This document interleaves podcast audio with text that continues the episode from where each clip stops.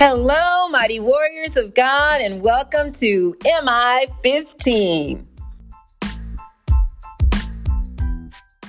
Today is Saturday, February 5th, 2022, and this is day 1421 of our journey together. My name is Jackie, and welcome to you. So let's go ahead and get started. Father, we honor you and praise you and glorify you. And thank you so much. Thank you, Lord, for creating us in your image and helping us to be all that we can be. Helping us, Father, to shine even in the darkest of darkest days. Helping us, Father, to go forth and be prosperous in everything that our hands touch. As long as we're obeying you and doing your will, help us to stand firm on your promises and to walk in our purpose. I thank you, Lord, for comforting the brokenhearted and healing the sick and blessing those who may be in financial need. And I ask, Father, that you will speak today, that it be all about you and not about me. In Jesus' name, amen. Glory to God, everybody. Thank you so much for tuning in. Today's message is authentication code. Is it authentic or is it fake? Is it real or is it not?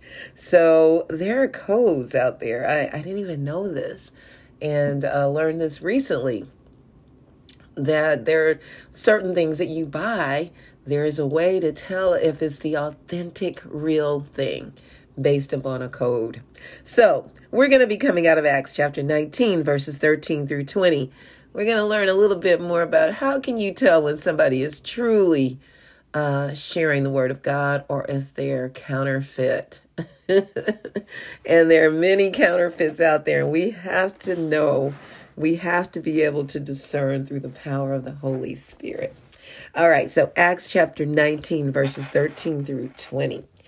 And it says, some Jews who went around driving out evil spirits tried to invoke the name of the Lord Jesus over those who were demon possessed. So you see, they were just, the scriptures before this talked about Paul casting out demons and healing the sick.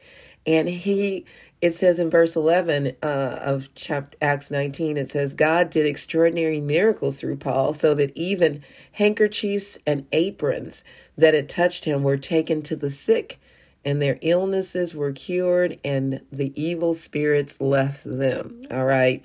So some of these Jews now were driving out evil spirits and invoking the name of the Lord Jesus over those who were demon possessed. So it says they would say, in the name of Jesus, whom Paul preaches, I command you to come out.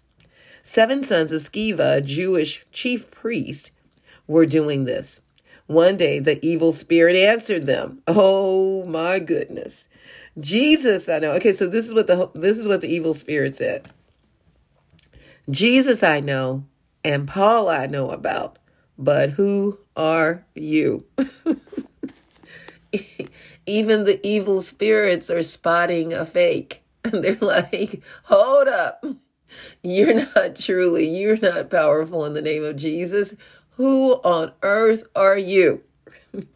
Verse 16. Then the man who had the evil spirit jumped on them and overpowered them all. He gave them such a beating that they ran out of the house naked and bleeding. So one person filled with evil spirit beat the mess out of 7 men and sent them out running out naked and bleeding. Verse 17, when this became known to the Jews and Greeks living in Ephesus, they were all seized with fear, and the name of the Lord Jesus was held in high honor. Many of those who believed now came and openly confessed what they had done. A number who had practiced sorcery brought their scrolls together and burned them publicly. So that's witchcraft, all right? Witchcraft, sorcery, worshiping the things God created, like the moon, the sun, the star, the trees, things like that, worshiping the created instead of the creator, what's your sign, looking at the signs and the, based upon our birthdays. And I used to believe in my sign. Now I'm just going to tell you, that was the thing in the 70s. What's your sign? Even songs about it. My name is so-and-so and I'm a whatever the sign is. And people say, oh, you're a whatever your sign is. And that's why you're like that. Or that's why we get along. Or that's why we don't get along. And those are all fall under the umbrella of witchcraft and sorcery. That's not of God. And as we learn this, the differences and understand based upon the word of God, then now we're held accountable for that. And now we should do better. Once I learned, I turned away from it. I don't go by signs. People say, what's your sign? Jesus. I don't have a sign. So we learn. And some people swear by it. But those are through evil spirits. All right. So verse 19 says, a number who had practiced sorcery brought their scrolls together and burned them publicly. So they were letting everybody know openly, hey, I messed up. This is what I was doing. And I'm confessing and letting everybody know. And that's freedom. When you can confess that in front of people like that, that is part of being free. So when it says, when they calculated the value of the scrolls, the total came to 50,000 drachmas. And that's about a day's wages per drachma or drachma.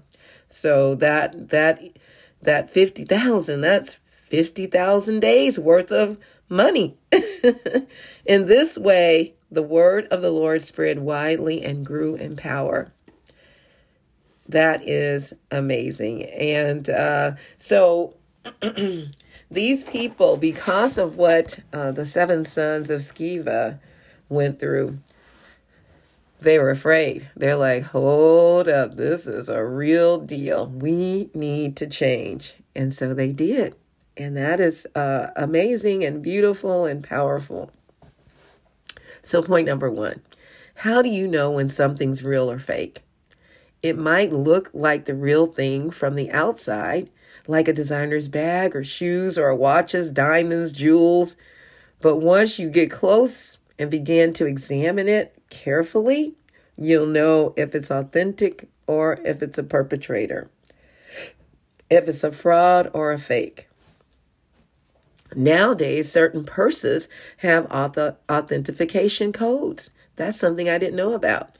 They have them located inside of their purses. Like I know with a Coach bag, they have the numbers written in it in Coach, but then even counterfeiters are starting to do that.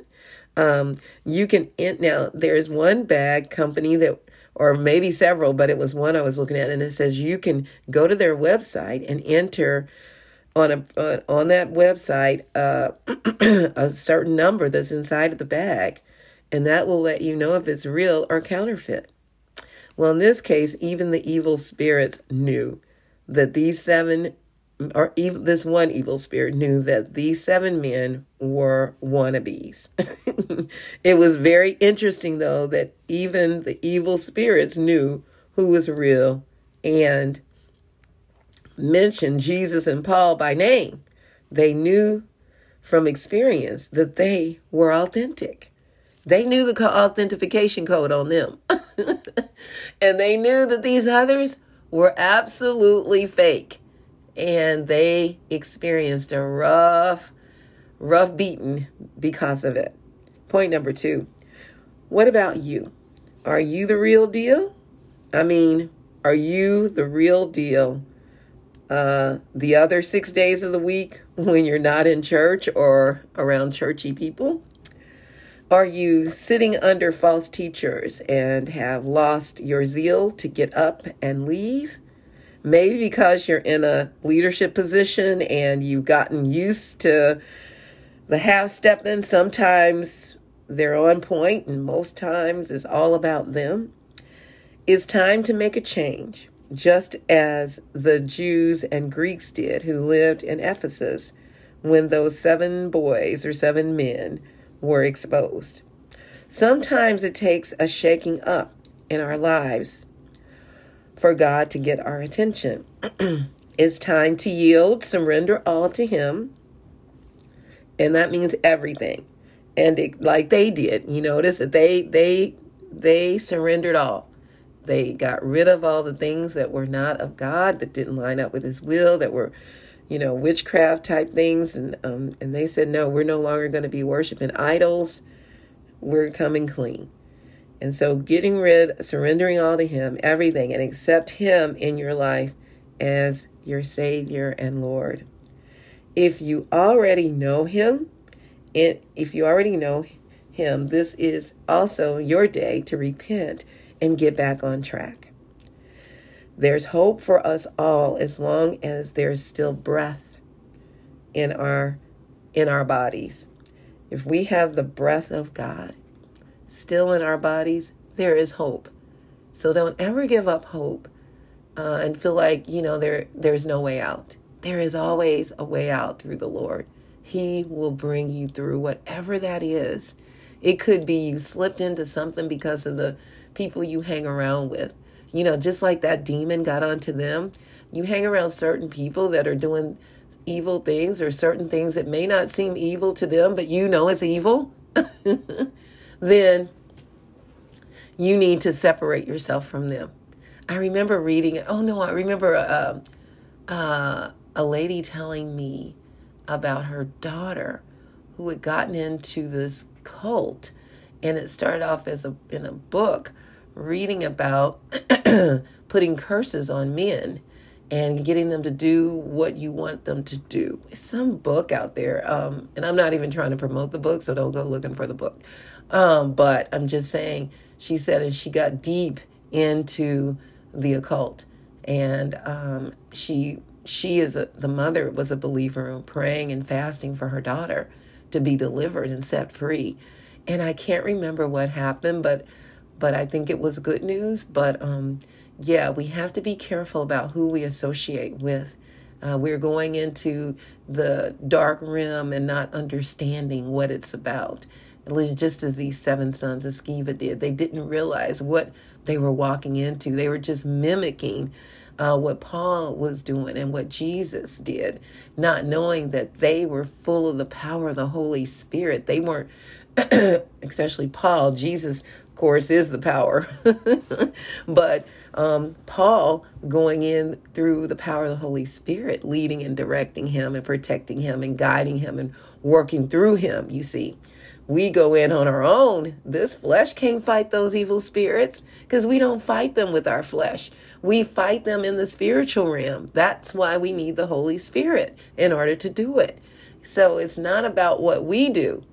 It's about what God does through us. So we need to be aware of our surroundings. We need to be aware of who we're hanging around with. I remember I just went to get my hair done yesterday. And I went to a new place, and the young lady that was doing my hair, we got into a conversation, and she said how there was a teenager. She had a friend who disrespected her grandmother, and her grandmother was raising her. Her father wasn't around. Her mother was in prison, and the young girl, they were about 15, and the grandmother came to her house to this. The lady that was doing my hair came to her house to get the granddaughter because she told the granddaughter not to leave and that she couldn't go to her friend's house, and said that the granddaughter said, "I'm going where I want to go," and came to her house, and the grandmother came over to get her, and she said, "I'm not going anywhere with you," and pushed the grandmother. And the woman told me, she said, I told her, "You don't touch your grandmother. You are being disrespectful." She began to literally chastise the girl. And she said, when the lady that was doing my hair, she said when her father came home, he heard that she had done this, and the grandmother was there, and the grandmother had started crying, and he said, "What's wrong?" And he got on the girl and told her, "You do not touch your grandmother. As a matter of fact, you need to get out of our house. Anybody that disrespects their grandmother, you don't need to be here. You need to leave right now." Now, you know, they're more than likely, and this is what I told the young lady, there was some other issues going on with this young lady, and she was acting out. But the fact that She disrespected her grandmother, which is taboo. It's a no-no. At least I know in my culture, in the Black culture, it is.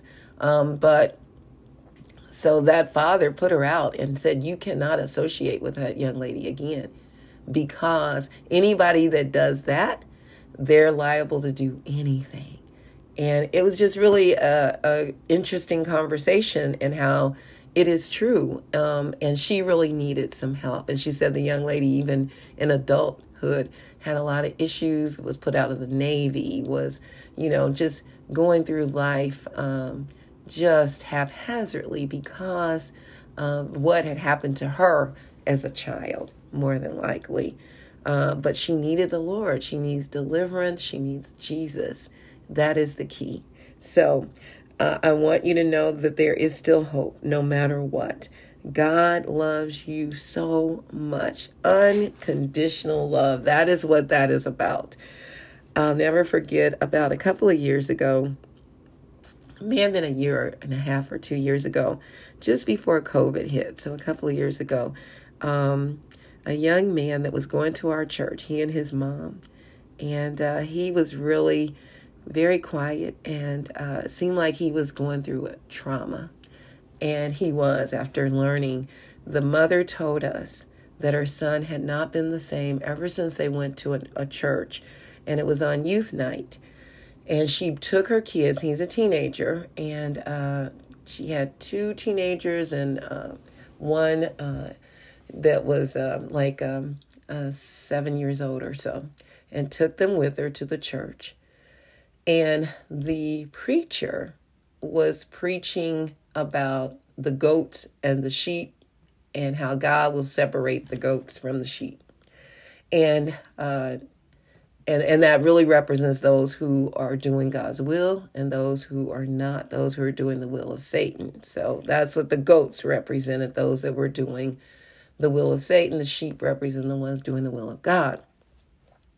And so the pastor told them all, that were all the people that were there, that they were goats. And the young man said, we're not goats. And the preacher said, what did you say? He said, I said, we're not goats.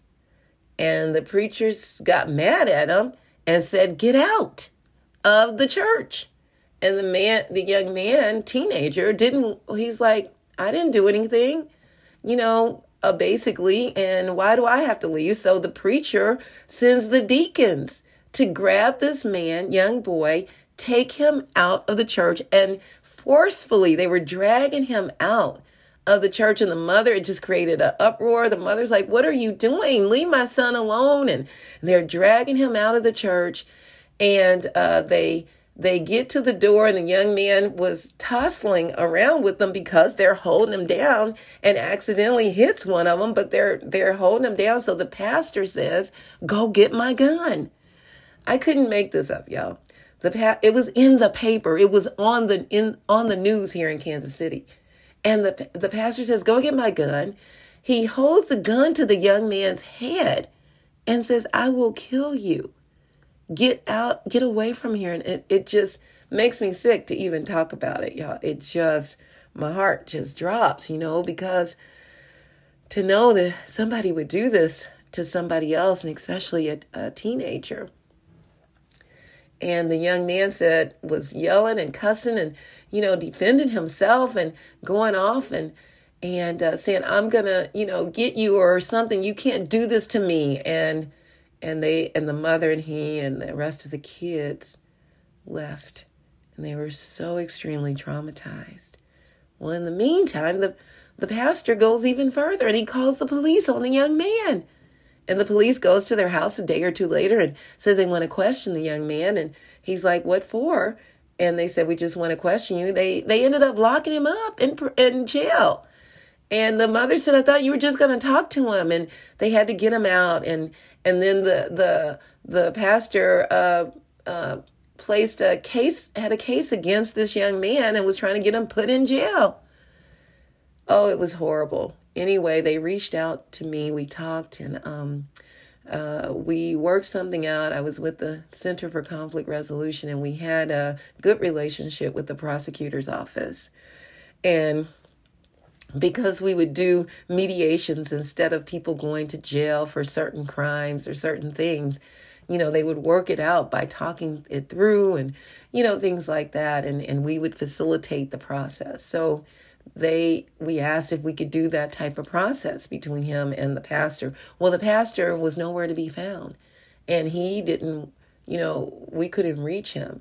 So the prosecutor's office allowed the young man to go through some other processes, just to sum it up. And he did not have to serve time. God intervened, and I was so grateful for that. But that pastor ended up closing down his church. The media was on him and took his sign down. He was no longer there, no longer to be heard of, and maybe somewhere else scamming other people. And it's very sad. And to this day, the young man, the last time I talked to him, he was still struggling with that. That was a horrific situation. But God can bring us through. And God bless that family by not allowing them to go to jail and keeping them safe. And he still just needs help in other areas. The last time I talked to that mom, you know, God is able, and we can do all things through Christ. I always say this at the end, who strengthens us. We need to trust him, surrender all to him, give it to him. You're the real deal because you're made in Christ's image. No longer needing to be following false prophets or following after people that mean us no good. God is saying, give it to me. I love you. He wants to be in your life. And this is the step to take. If you don't know Jesus, this would be the first and most important thing you could ever do in your whole life. It will change your whole life for the better. Romans 10:9 says that if you confess with your mouth that Jesus is Lord and believe in your heart that God raised him from the dead, you will be saved. That is the ultimate. You will spend eternity with Jesus Christ. The opposite would be eternity in hell with Satan. There is no middle ground. There is either one or the other. All right, so don't believe the counterfeits that are out there making people think that there is a middle ground. There is not. I love you all so, so much. May the Lord bless and protect you. May his face radiate with joy because of you. May he be gracious unto you, show you his favor, and give you his peace. In Jesus' name, amen. And remember, we can do all things through Christ who strengthens us. And please don't forget to check us out on our website, JackieBikesMinistries.org, JACKIE, B like boy, UYCKS Ministries.org. Check out the messages and please share them with others.